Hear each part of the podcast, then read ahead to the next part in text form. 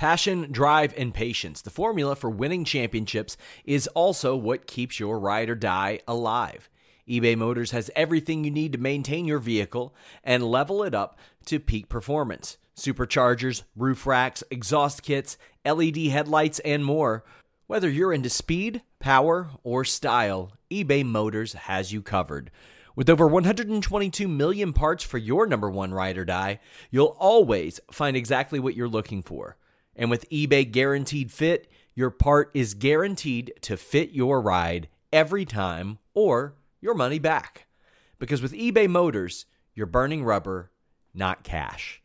With all the parts you'll need at the prices you want, it's easy to make your car the MVP and bring home huge wins. Keep your ride or die alive at ebaymotors.com. Eligible items only, exclusions apply. This is the story of the one. As head of maintenance at a concert hall, he knows the show must always go on. That's why he works behind the scenes, ensuring every light is working, the HVAC is humming, and his facility shines. With Grainger's supplies and solutions for every challenge he faces, plus 24 7 customer support, his venue never misses a beat. Call quickgranger.com or just stop by. Granger, for the ones who get it done. What's up, everybody? February 2nd edition of the Fightful MMA podcast. I'm your host, Showdown Joe Ferraro. You can catch me online at any social media platform that you like, at Showdown Joe. Uh, and it is Thursday, and I'm joined, as always, managing editor for Fightful MMA, Fightful.com, Fightful Wrestling, Fightful Boxing, Fightful Kempo Karate, Fightful Sambo, Fightful Death Touch, whatever you want to call it. Sean Ross Sapp, you can follow him via social media as well at Sean Ross Sapp. Sean, uh, you, you look like you're sick, man. Are you, are you okay? Sweat hogs in San Antonio gave me the flu. Are you going to be able to survive? Should I just let you go now and let me carry this for the next 43 minutes? Or I'm good. I'm good. I'm, I've got you right now. I've got Matt Riddle at four, and after that, I'll I'll be pretty much sticking to editing throughout this weekend. I think. Oh boy, gotcha, gotcha. Well, lots to discuss in the world of mixed martial arts, and of course, despite the fact that you are under the weather, I want to thank you, uh, the viewers especially. want to thank you uh, for coming on here because I know how difficult it can be when you catch the flu when you're on the road. Been there, done that, and when you travel, sometimes even that recycled air in the plane uh, gets the best of you. Hence, the Diaz brothers will always talk about getting off a plane right away uh, and getting some cardio in and sweating that crap out of your system that's another discussion for another day. Saturday, uh, you were a busy man. Uh, I'm sure by now you've caught up with UFC on Fox Shevchenko versus Pena. Lots of things to discuss. One of the things that we have in the hockey world uh, are your three stars after a game. Uh, my three stars, obviously, were, were, the last three bouts in Francis Ngannou, Jorge Masvidal, and Valentina Shevchenko. Special mention goes to Jason Knight. Uh, any three stars for you or honorable mentions?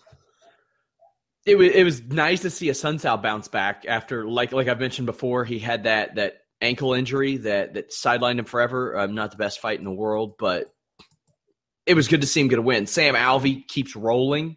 That's that's positive news for him.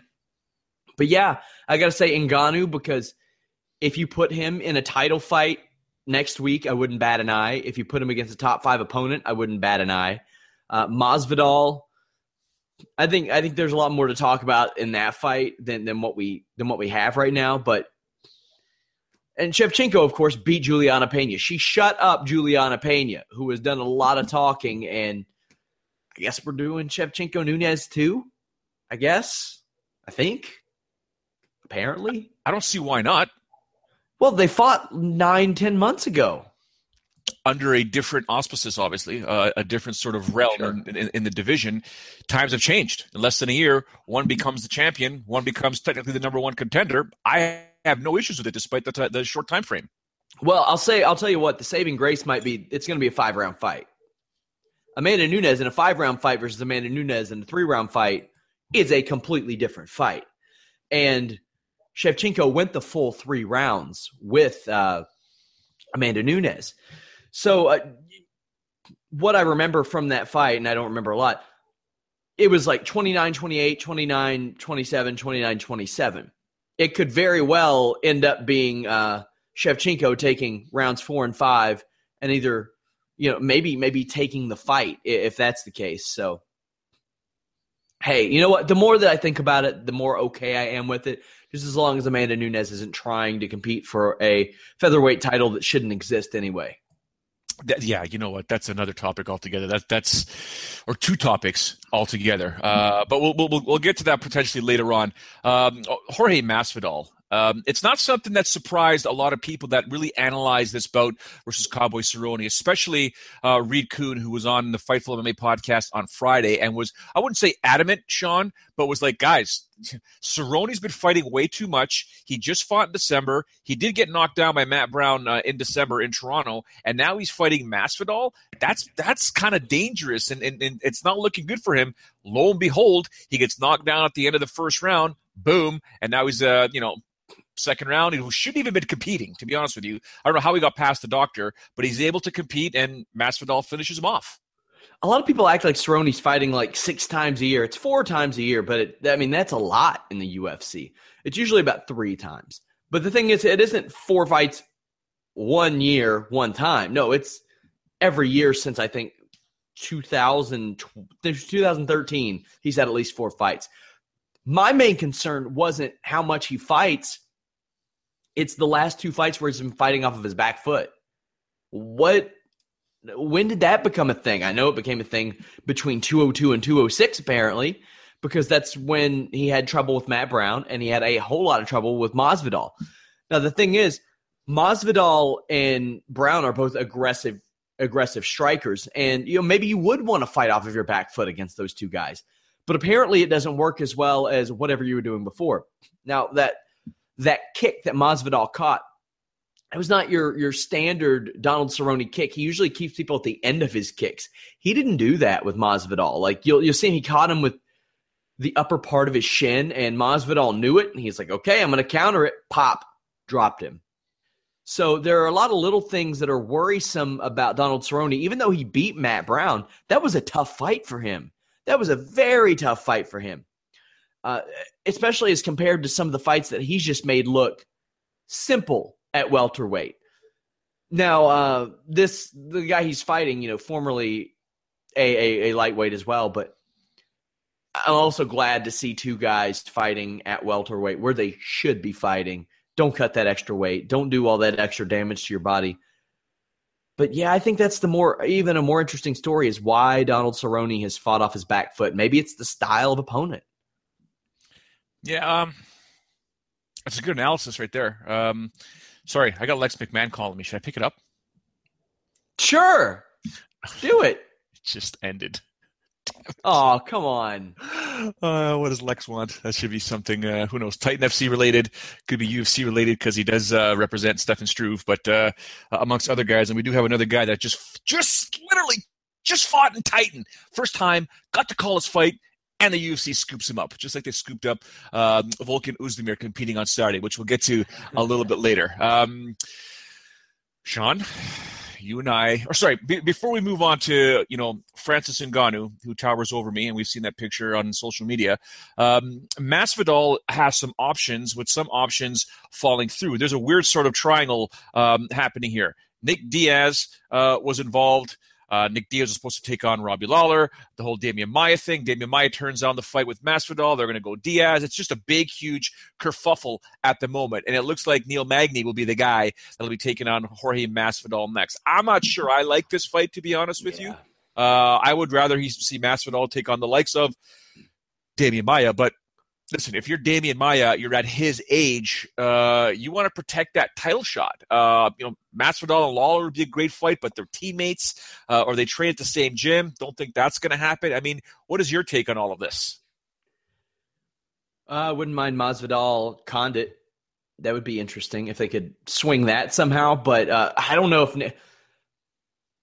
Nick Diaz is such a conundrum. He claims he wants to fight, but he only wants to pick his fight for his time, for his money, for for his title. It's so weird. I don't I don't know. I I don't know if he even fights again. It's it's a weird situation. Don't know if he'll even want to cut the weight to 170, much less actually fight somebody that, that's a threat.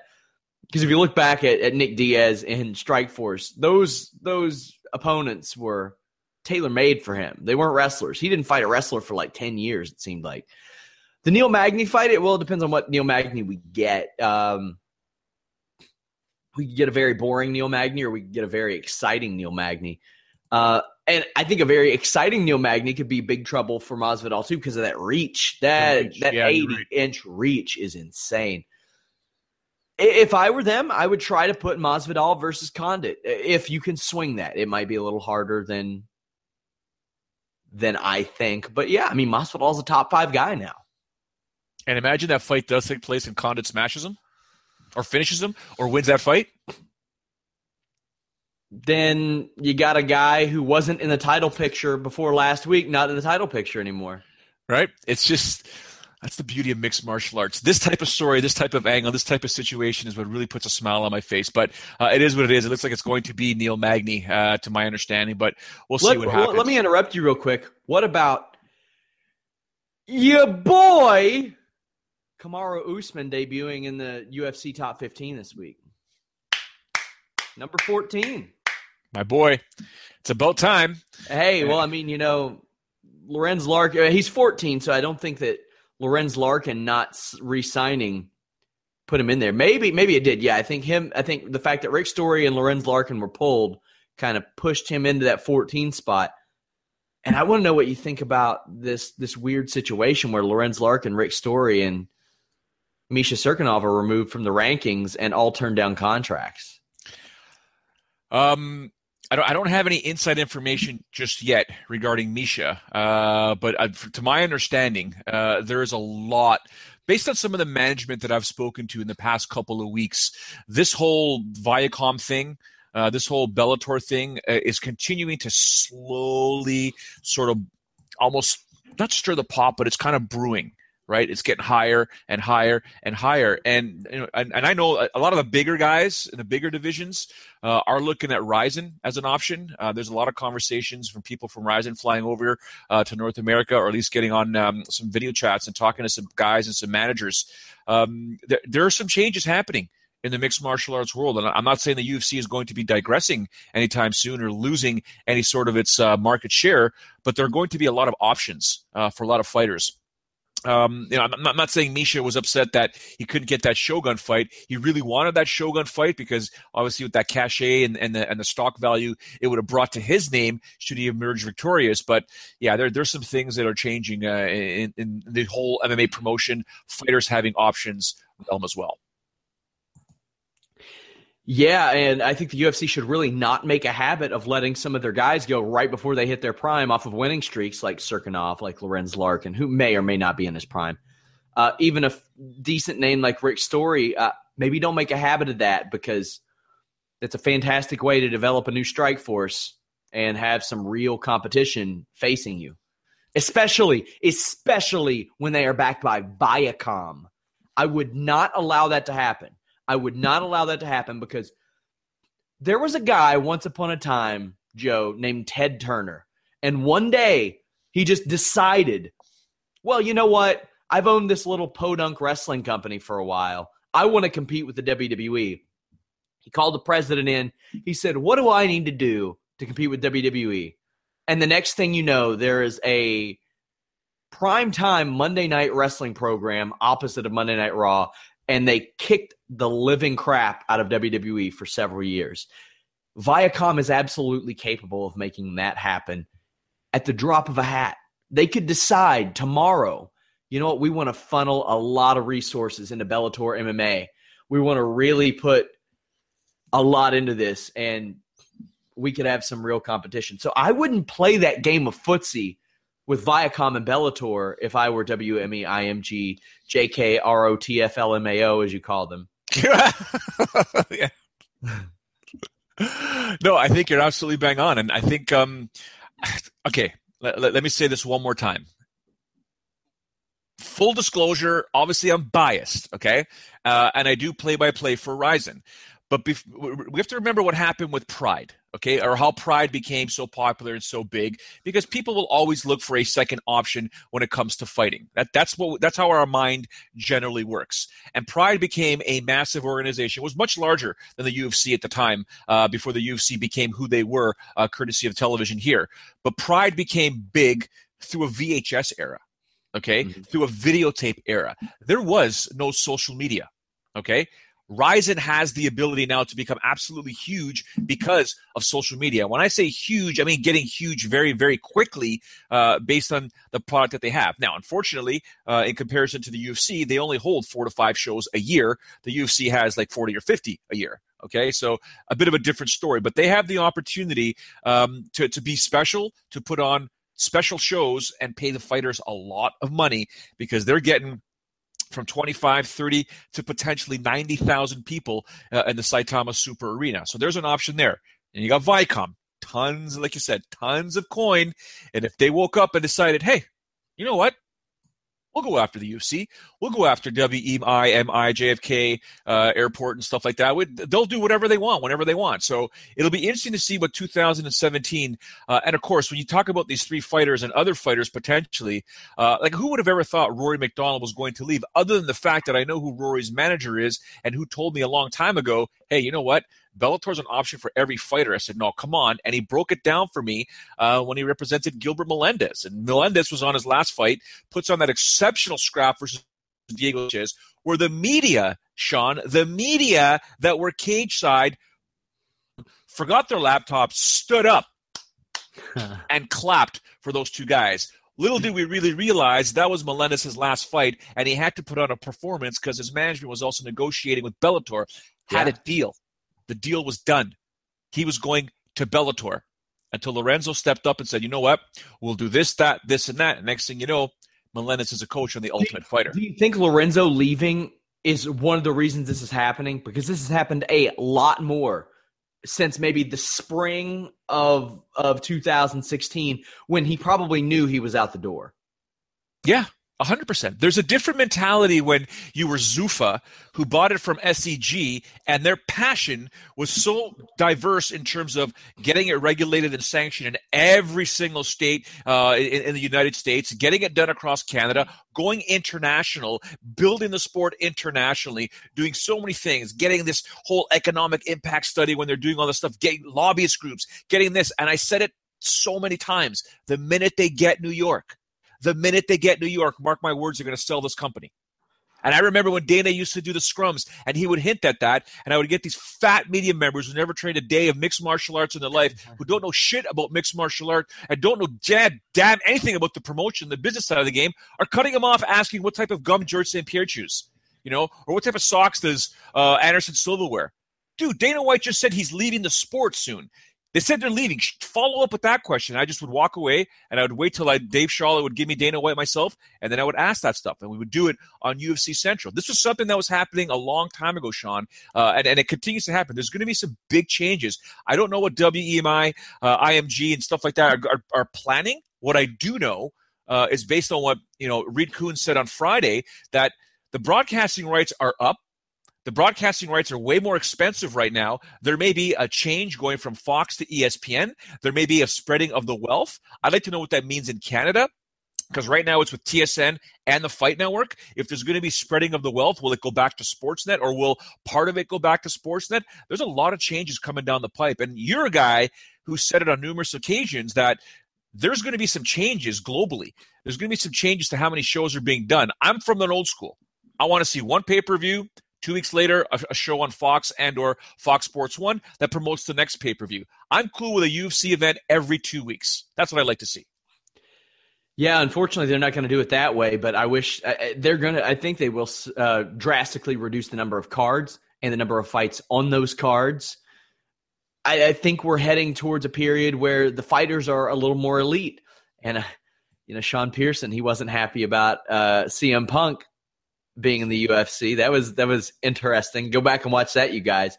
But uh, yeah, I think we're heading back towards that. But here's the thing: is it the elite of the elite when you're letting when you're not offering three top 15 guys enough to stay? When you're not offering Rory MacDonald enough to stay, when you're not offering Ben Henderson enough to stay, when you're just letting these guys walk away like that, I don't, I don't get it. I don't understand it. Um, and I, I think well, I, I, think I think if Lorenzo I think if Lorenzo didn't agree to negotiate the deal, Chris Weidman would be, would be in Bellator too.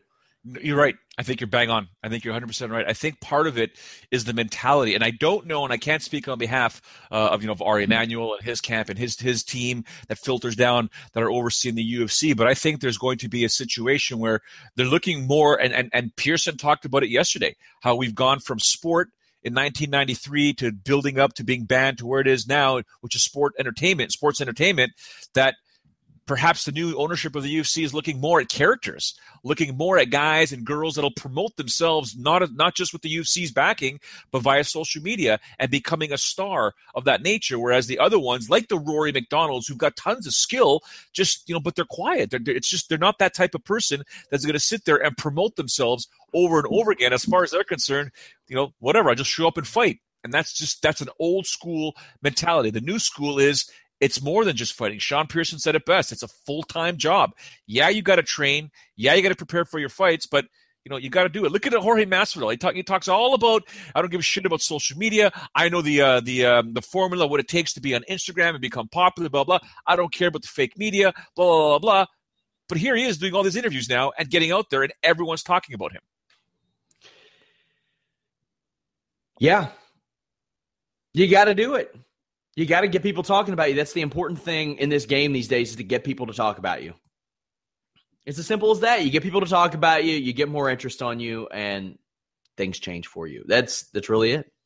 Jim Ross, I gotta keep telling the story all the time, Sean. Jim Ross told Chael Sonnen and I when we were talking to the various fighters at that incredible uh, battlegrounds show, that one night tournament, welterweight tournament, and we were talking to the fighters, and and you know you know, Jim Ross would look over at me and, and ask me some of the technical MMA stuff about the fighters and what, what what I know about each guy. But the speech he kept giving them was the same thing, and and Chael was just smiling ear to ear. I, I'm don't, don't even, I'm not doing that accent, but you know, Jim Ross is basically saying you need to make some noise.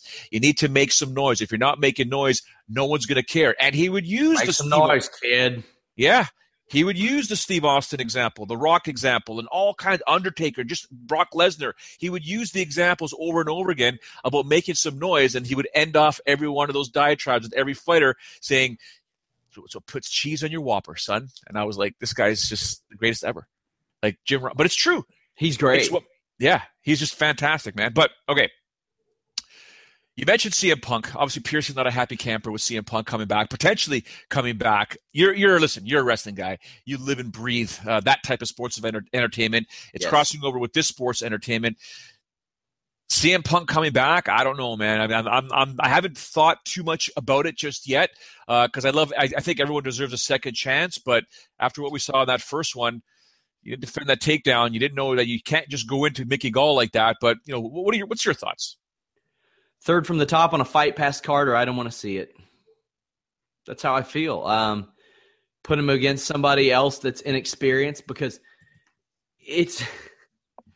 I mean, I'll I'll pull up the the the ranking or not the rankings, but the roster real quick. But the idea that they gave him anything but a tough fight is ridiculous because they did. They gave him a guy who'd been training for what, like eight years and had had this was his fifth fight between amateur and pro. That's that's a lot. That's a lot to deal with. But I mean, they had some Chinese fighters that were like what one in three. Yeah, put them up against one of those. Why not? Uh, if you're gonna do it, do it to push your your fight pass uh, subscriptions up. And I don't know. I mean, he he moves the needle, but you know what? OJ Simpson would move the needle too. But are we doing that? No. We're not having him fight. Uh, it's weird. It's it's just weird. I get it. Like he's he's a name. He's WWE guy. But but I mean, you signed him. You didn't sign Bobby Lashley. That Bobby Lashley's a WWE TNA guy who is like what fifteen and two. Yeah, fifteen and two. And would he get crushed by ninety percent of UFC heavyweights? Yeah, probably. But um, there's a few heavyweights he would have beaten, and you could have made a big deal out of that too. Not as big of a deal as Punk because he was never the big as big of a star as CM Punk, but hey, they could have signed Batista a while back. Uh, they didn't do that, so hats off to them. Which I think they probably were interested, but I think Batista was not interested.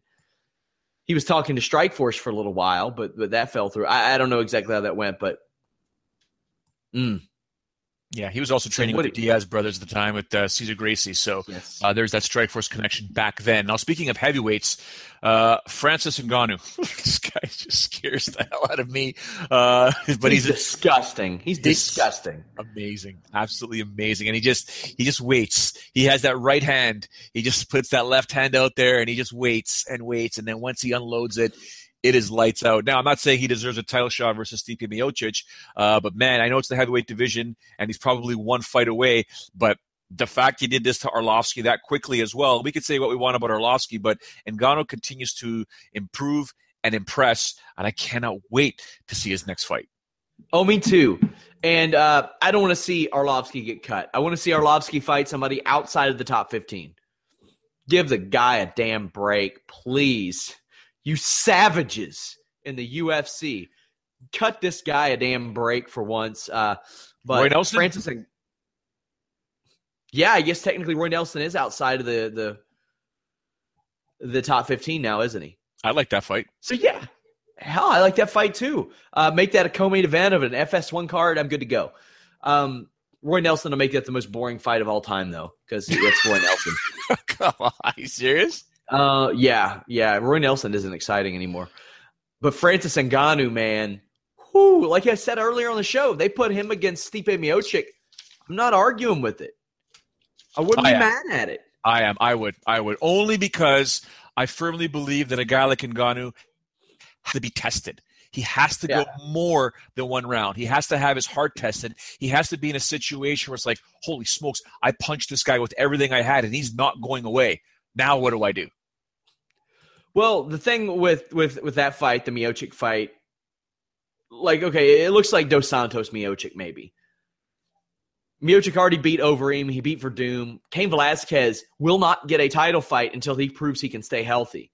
He won't. That that's just the the, the fact of the matter. Uh, ben Rothwell, he's coming off a suspension, if I remember correctly. Uh, I could be wrong. I feel like he was suspended. No, it was a couple years ago he was suspended. But he's coming off of a loss to Junior Dos Santos. He ain't getting it. If something happens to Junior Dos Santos, I could see them calling up Francis Ngannou and saying, "Hey, buddy, how about this?" And here's the thing: he might win. No, no, hundred percent. No, yeah. I mean, he's got that power. He can end things very, very quickly. I mean, as we saw, it is scary. Uh, I mean, Sean, I cannot stress it enough. If you ever get the opportunity to stand in front of this man, ask him. Ask him to put his left hand out and, and just take a look at his right hand. Okay? I, I'm all good on that.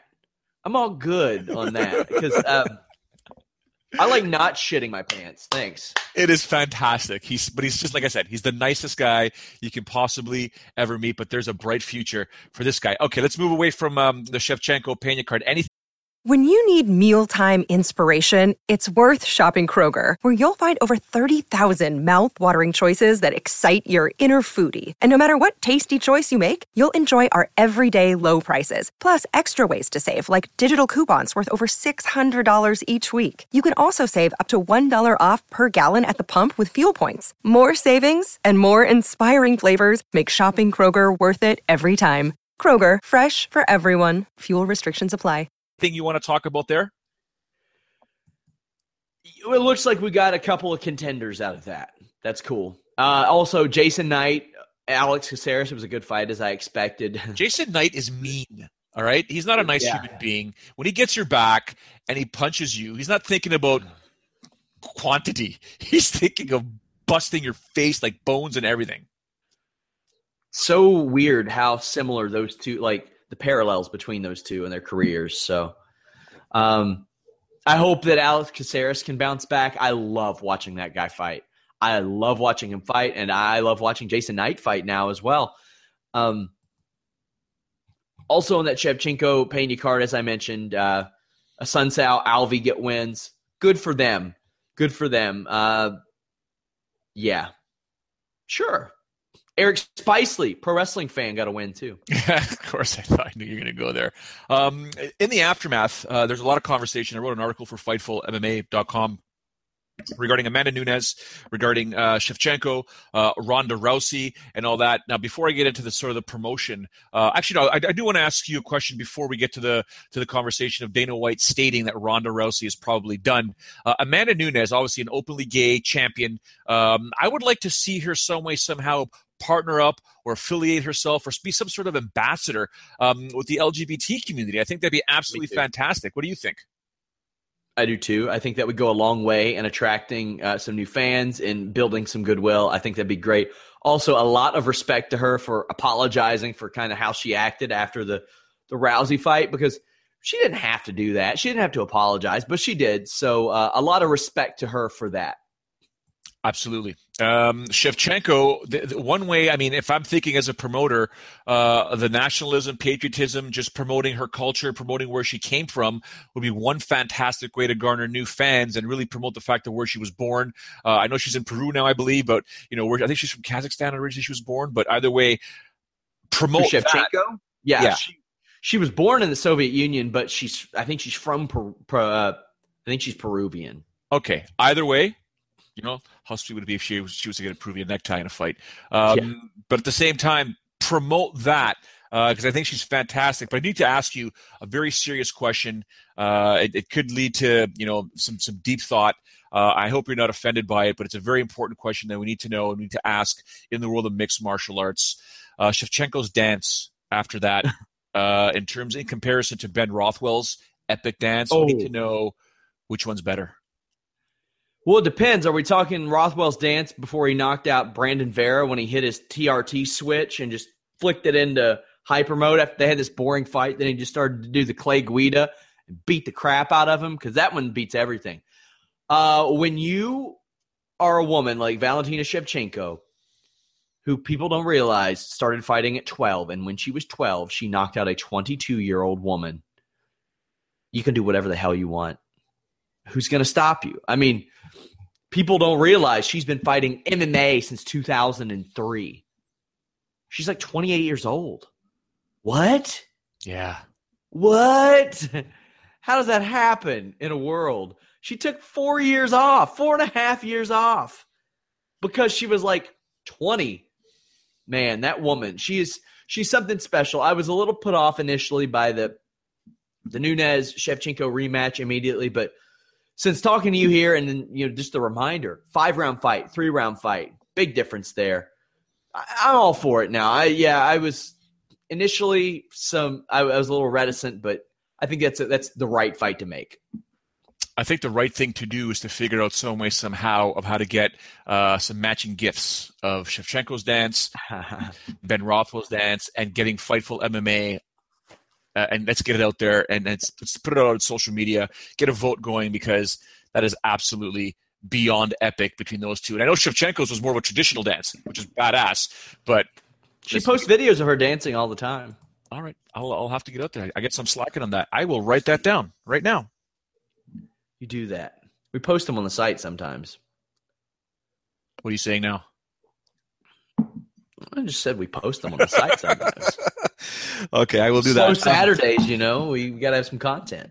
Absolutely. Now, moving forward in that same division, Ronda Rousey, Dana White says she is done. I I respectfully disagree. I think she wants to just have at least one more run. If she can get rid of where she's at right now and move on to a different camp, uh, give her someone that's more of a fair fight. Uh, get rid of the hype around Ronda Rousey uh, and just show, just put match her up fairly against someone in the division where she has a chance of actually, you know, coming out and winning. I know it sounds silly, um, but then you have obviously Elias Theodorou just vehemently saying, "No, dude, she's done." And you got Pearson saying, "No, she can probably come back." What do you say? I think she's going to fight again, and I think she can fight again. And I think, like I said, um, anybody out of the top 10 just, and I know Dana White's like, there are no tune up fights in the UFC. Well, that's why your fucking stars don't last that long either. Uh, that is an okay thing to do. Tune up fights are an okay thing to do. Fighting four times, we wouldn't be looking at Donald Cerrone and saying, Oh my God, they fought four times a year if tune up fights were more of a thing. And hey, you know what? You can build stars off of tune up fights too. Because what if somebody comes in and knocks off Ronda Rousey out of the top 15? Well, I don't care how many times in a row Ronda Rousey's lost. People know who she is. People know who that person is now. Give her, give her Leslie Smith. Sure, why not? I, I think she she can and will fight again. Um, don't know if it'll be anytime soon, but you know, Gina Carano was thinking about fighting last year, the year before. So yeah, I think she'll fight again. Speaking of a guy who may not be fighting, though, um, we're again. I, I, don't claim to be captain political. I don't really follow politics as much as potentially I should, seeing as I'm the host of a daily podcast. Uh, I, I, barely know Canadian politics, where I'm from, let alone American politics. Although our TV stations here, we, we get tons of American feeds here, uh, whether it's CNN, Fox, and and the Jazz. But uh, after Donald Trump did sign his executive order uh, on Saturday uh, banning, I guess flights or people from seven different countries, Muslim countries, from coming in.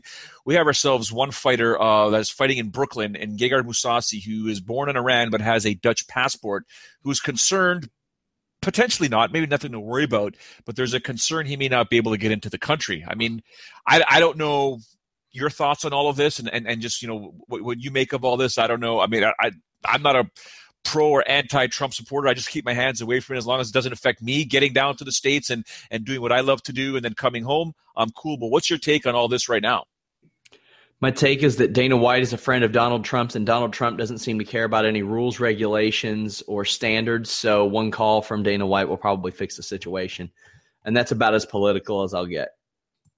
Fair enough we move on. Um, I want to get your thoughts on what potentially might happen to the television deal uh, in 2018 for the UFC when you think about right now where they're at, how much they're going to be charging. Because Reed Kuhn on last Friday's podcast dropped some bombs and dropped some nuggets of information that had me thinking, oh wow. And then afterwards i'm like oh wait a second. What about canada where i'm from? Because that that television deal you know kind of changed my career kind of changed my life when it moved from where i was at to where it is right now. But what are your thoughts down there south of the border?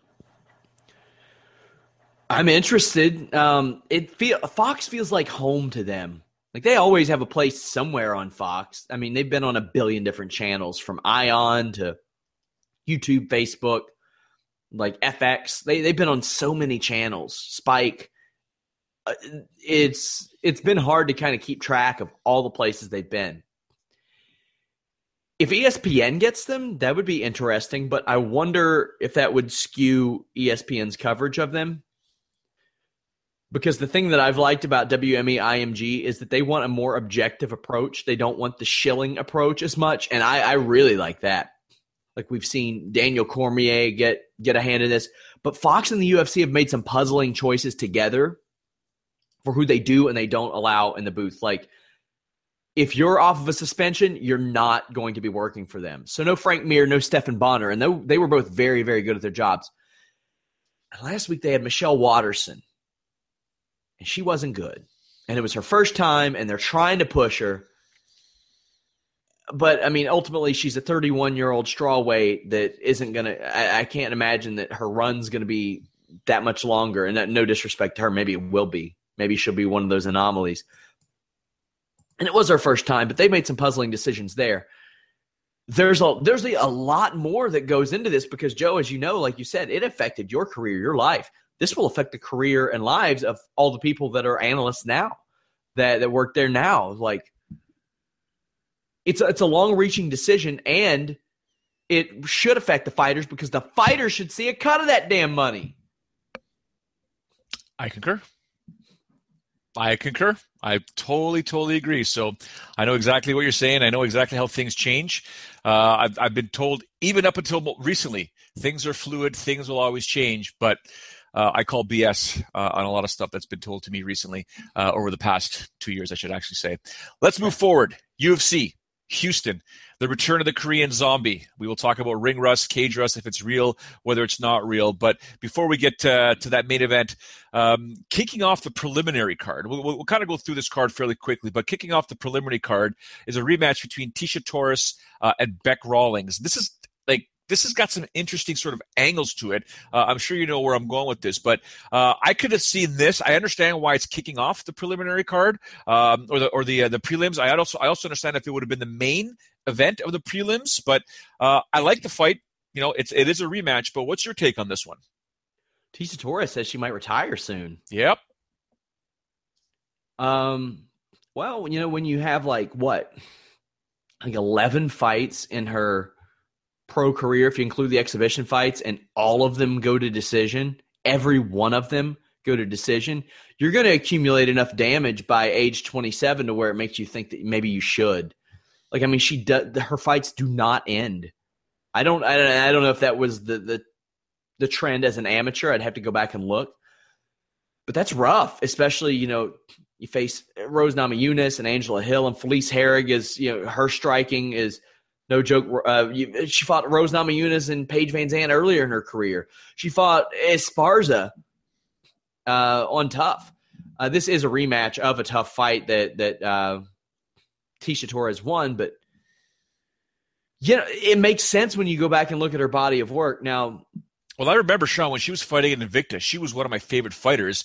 I'll yes. never forget her. I forgot what butt it was, but moving backwards and and countering with a with a kick to the face. I thought, holy smokes! And that's when I started paying attention. I just saw her doing all kinds of damage, and you're right. I'm looking at her record right now. They go to the decision.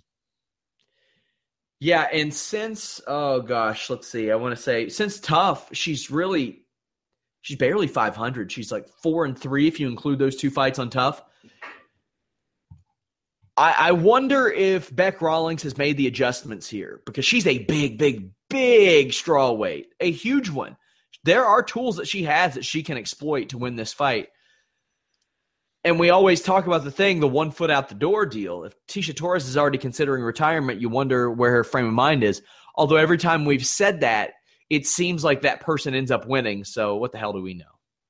As always, you're right.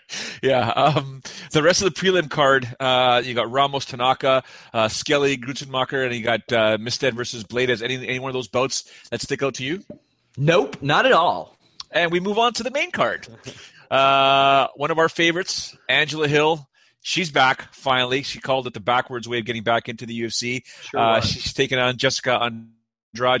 Angela Hill, uh, you know, one of the reasons why I am such a huge fan of hers is because it doesn't matter when I do Rizin or what I do in general. If she's watching, she will let me know and just puts a massive smile on my face. So I love the girl. She's fantastic, but uh, it won't be an easy fight versus Jessica.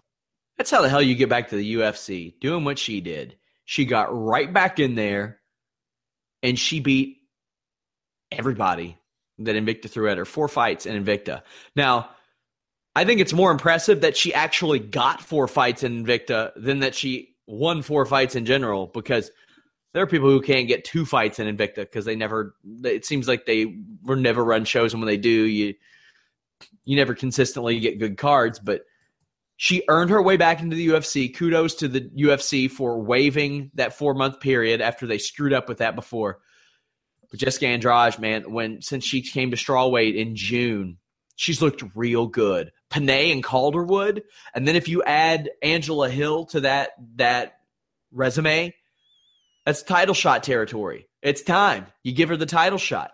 Um, Angela Hill's not going to be a walk in the park for her though. Not not after the way that she has looked this year. Uh, Angela Hill has shown that she can finish in the first round, the second round. She can go the distance. She can overcome adversity. She's got heart and determination. And that's not something we necessarily saw during her UFC run. So, Angela Hill is a great case of a young fighter who was very inexperienced, learning and overcoming adversity. Because, I mean, she was thrown to the wolves in the UFC, too. Esparza, Torres, and Namajunas. Yeah. now keep in mind, this is a girl who, when she left the UFC, had a two and two record. And those are the people she fought? Well, it ain't getting any worse than that. So, hey, uh, she's seen about as tough as it gets in that division outside of uh, Joanna. This this is a hell of a fight. We've got a feature coming up on Jessica Andrade uh, tomorrow, by the way. Oh, very cool. FightfulMMA.com, ladies and gentlemen. Uh, we move on to the heavyweight division. Anthony Hamilton taking on Marcel Fortuna. Uh, and I think Adam Martin said it best on Monday. He's like, I don't care about this fight. I want to see it. I'll, I'll, break it down later on this week. But we're getting later. We're getting to later on this week. Uh, Anthony Hamilton, in my opinion, cannot afford to lose this fight. Uh, and Fortuna, from my understanding, hasn't competed in quite some time. But uh, any care for this fight here? Or are you bringing all your inner Sean Pearson in a moment? I'll care about it when it happens because it's a heavyweight fight. I'll care about it for about a minute and a half, and then when it when it doesn't end in a knockout, I'll be like, okay, I don't care about this. That's pretty much how it'll how it'll play out. okay. But Freight uh, Train does have to win. I think Freight Train does have to win. Yeah. Um, yeah. He's. I, I don't think necessarily to keep his job because he's been one of those win loss win loss win loss guys. But if he wants to make a run, I think that he better win. He's 36 years old, and you know I, I don't know how many 37 year old heavyweights after rotating wins and losses are going to be able to to make a run and he's facing a guy who, like you said, hadn't fought in a year and a half. And hey, got to do it. Got to win the fight. Uh, we move down, but up the card. Uh, down a division, up the card. Uh, OSP, Ovince St. Preux taking on a Volkan Ozdemir. Um, my concern with Volkan obviously taking this fight basically on two weeks' notice, is the importance of needing footwork with his style and taking on a guy like OSP, uh, who obviously is the favorite in this fight, to my understanding. Um, a lot of people don't know much about Volkan. I can attest to you, Volkan's a bad, bad dude, uh, and you can get Kamaru Usman. Uh, I'll get Kamaru to back it up, obviously, with training uh, with Volkan. The guy's a bad dude, but he's going to have a hard time with OSP, and if he can't get away from OSP, considering the last week or two have been cutting weight, uh, although he is in shape because he was trained to be in the co-main event for Titan. Don't get me wrong, uh, but now that was a heavyweight fight. He's got to cut the weight to 205 uh, to take on OSP. Your take on this bout? Here's the interesting thing about what you just said. We don't know a lot about Volkan, but what do we really know about Ovince St. Preux? We don't really know anything about Ovince St. Preux. Uh, Jon Jones, who is underrated as one of the great scientists in the game of MMA, I mean, he said that OSP was one of his toughest fights because OSP doesn't know what he's going to do next. And when he was studying film, fighters like Daniel Cormier and uh, Anthony Rumble Johnson and Rashad Evans and Quinton Rampage Jackson, they have tendencies and you know what they're going to do. But I didn't know what OSP was going to do, and that's why I couldn't finish him because OSP doesn't know what his next move is. He might throw a jab and then a shot, but that's something that maybe he's never done before. So, like, the unknown is there, and that could be a really, really good opening for Volkan to get a big win and make an impression in the UFC. One win over OSP, probably a top 15 guy immediately, given the state of the division. So yeah, and I mean, this is another guy who who faced quite a, quite a big layoff recently in in uh, because I think he's only fought once over the last two two and a half years, and I, I remember seeing him in Bellator before that. But this is a big opportunity for Volkan, and this is a fight that OSP has to win if he wants to be taken seriously. Speaking of has to wins, uh, the lightweight belt between Abe Trujillo and James Vick. I, I already explained that there's going to be violence in this fight. It's a fight that I think you know will likely go 15 minutes and it's going to be hell on both these guys then abe trujillo does an interview and promises there will be hell to pay in this fight and promises there's going to be damage and ugliness and someone uh, and he's going to hurt james vick i really like this fight this is my early fight the night candidate uh, this is going to get ugly but someone cannot afford to lose his fight. Your thoughts?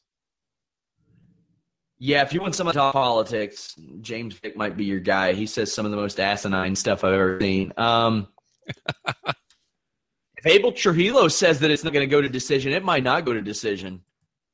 That man, he is something else. That dude. Um, but his last few fights have went to decision. Trujillo's like got one loss in his last seven fights, so he's on quite a roll. I think he keeps it going here against against James Vick, and it has nothing to do with Vick's uh, weird political posts. Whether you're a Republican or Democrat, they're just weird. Weird. You there, Sean? I think you're uh, you're sort of going on. I think you said weird, weird, weird, which is fine. Um, we yeah. about about Vick's political posts, whether you're a Democrat or a Republican, pretty much. Yeah. Fair enough. All right. Uh, co-main event: Alexa Grasso, who's got tons of hype behind her. She did great, uh, or pretty good, in her uh, her octagon debut. Uh, she's taking on Felice Herrig, uh, someone that I guess has turned into this gatekeeper at 125 pounds. Uh, I like this fight here, and Felice can can sort of stop that hype train, stop the momentum that Grasso has right now. But I don't think she'll be able to do it. To be honest with you.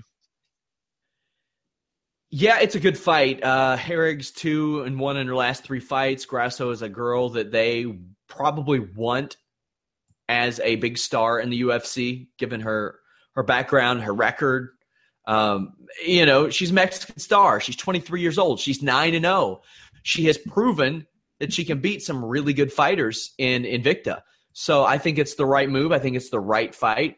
And hey, if if Felice Herrig wins, I'm sure they're not going to be that upset with that either. Although they haven't, you know, for a while, uh, she was one of those girls that had one foot out the door as well.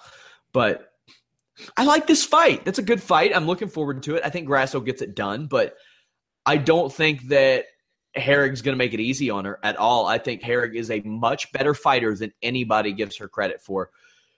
Because you know how some people are. They're like, uh, a girl looks a certain way. She posts certain sort of pictures to her Instagram, and people assume she can't fight, can't fight, and the UFC is just pushing her to push her. Well, the UFC doesn't push Felice Herrig. She markets herself. She does a good job at it, and I think she's a pretty good fighter. But I think Alexa Grasso is going to win this fight. I concur. Uh, great assessment on on Felice as well. Um, main event though, Bermudez. Can't wait. Bermudez, Korean Zombie. He's finally back. He's been gone for two to 3 I've years. Missed him so much. Oh, we all I missed have. him so much but he is going to have some ring rust or cage rust to deal with, despite, you know, and I've said it before, said it too many times every time I bring it up. Freddie Assunção proving it to us that, nope, there's no such thing as cage rust. Doesn't happen. I did fine against Jay Z. Well, some people can argue the other way. Uh, either way, this is going to be a fun fight. Pearson uh, told me Bermudez is going to smash the Korean zombie. I'm not sure about that. He could. He could because we don't know. Like, we can't take Korean Zombie's body of work before and apply it to now. That was two and a half years ago at the earliest. Who who knows if he'll ever be the same after the Aldo fight, much less after the Aldo fight and a two and a half year layoff. So I don't know. I know I'm excited to see him fight again. I know that Bermudez, coming off of two straight wins, absolutely better beat a guy who hasn't fought in two and a half years. If he like like like we said before, he wants to stay in the picture. For Korean Zombie, him getting lost or him getting him losing or you getting smoked, you, you can say, well, I haven't fought. Well, two and a half. Sorry, three and a half years. Yeah, it's been a while. Three and a half years. And then even before that, how about this? He didn't fight for almost a year and a half before that. So we're looking at a guy who over the last four and a half years has fought one time. That's against Jose Aldo. His shoulder got wrecked, and Jose Aldo is one of those opponents that may change you for life. You know what I mean? Yep. Like how Conor McGregor says they're not the same after they fight me. Jose Aldo could be one of those guys too. Uh, again, I'd have to look at his body of work, but uh, I'm I'm just excited to see Korean Zombie back in there. He's 29 years old. He turns 30 uh, next month, but man, it just brings me joy to watch the man fight. It brings me joy that you survived this whole podcast, considering uh, your current state of health. Uh, and Lord knows I've been there, uh, especially my November, final week of November till the middle week of January. Uh, I had a cold, not cold, cold, not cold, sickness, not sickness. Uh, I'm finally healthy now. i have been actually sweating since the beginning of this podcast because I worked out right before we did the podcast, showered, and had a nice bowl of homemade fresh butter chicken and rice, uh, and then a hot coffee. Uh, which has got me in a bit of trouble right now. But uh, I feel great. Hope you feel great soon. Anything else you want to talk about or at least promote, Mr. Sean Ross Sapp, before we say goodbye? Yeah, uh, please follow Fightful Wrestle, Fightful MMA, Fightful Online. Uh, follow us on Twitter and Facebook. As always, you can subscribe to us, iTunes, Stitcher, YouTube. Fightful.com has everything. I'm talking pro wrestling, MMA, boxing, latest news, interviews, videos, photo galleries, results, live coverage, discussion, forums. If you register for Fightful.com, you can get early access to shows from Shane Helms. We do an awesome retro topic each week uh, the Matt Riddle broadcast, which is always an experience. I met him last weekend. And I'll say this people of San Antonio, wash your fucking hands. Ladies and gentlemen, Sean Ross Sapp. You can follow him online, social media at Sean Ross Sapp. I told you before this podcast started, nothing good would come from this podcast. Lo and behold, he potentially waited to the very end to let it happen. Yours truly at Showdown Joe, Facebook, Twitter, Instagram. I want to thank everyone for tuning in live and everyone who'll be watching this later on. Until then, or until tomorrow, 1.30 p.m. Eastern, I will have Reed Kuhn discussing a whole variety of topics uh, and a special surprise potentially tomorrow. Uh, I may have two guests. I'm not sure. But other than that, uh, tomorrow, 1.30 p.m., Reed Kuhn. Thank you, everyone. This has been the Fightful MMA podcast. Have yourselves a Say goodbye to your credit card rewards. Greedy corporate mega stores, led by Walmart and Target, are pushing for a law in Congress to take away your hard earned cash back and travel points to line their pockets. The Durbin Marshall credit card bill would enact harmful credit card routing mandates that would end credit card rewards as we know it. If you love your credit card rewards, tell your lawmakers hands off my rewards. Tell them to oppose the Durbin Marshall credit card bill. When you need mealtime inspiration, it's worth shopping Kroger, where you'll find over 30,000 mouth-watering choices that excite your inner foodie. And no matter what tasty choice you make, you'll enjoy our everyday low prices, plus extra ways to save, like digital coupons worth over $600 each week. You can also save up to $1 off per gallon at the pump with fuel points. More savings and more inspiring flavors make shopping Kroger worth it every time. Kroger, fresh for everyone. Fuel restrictions apply.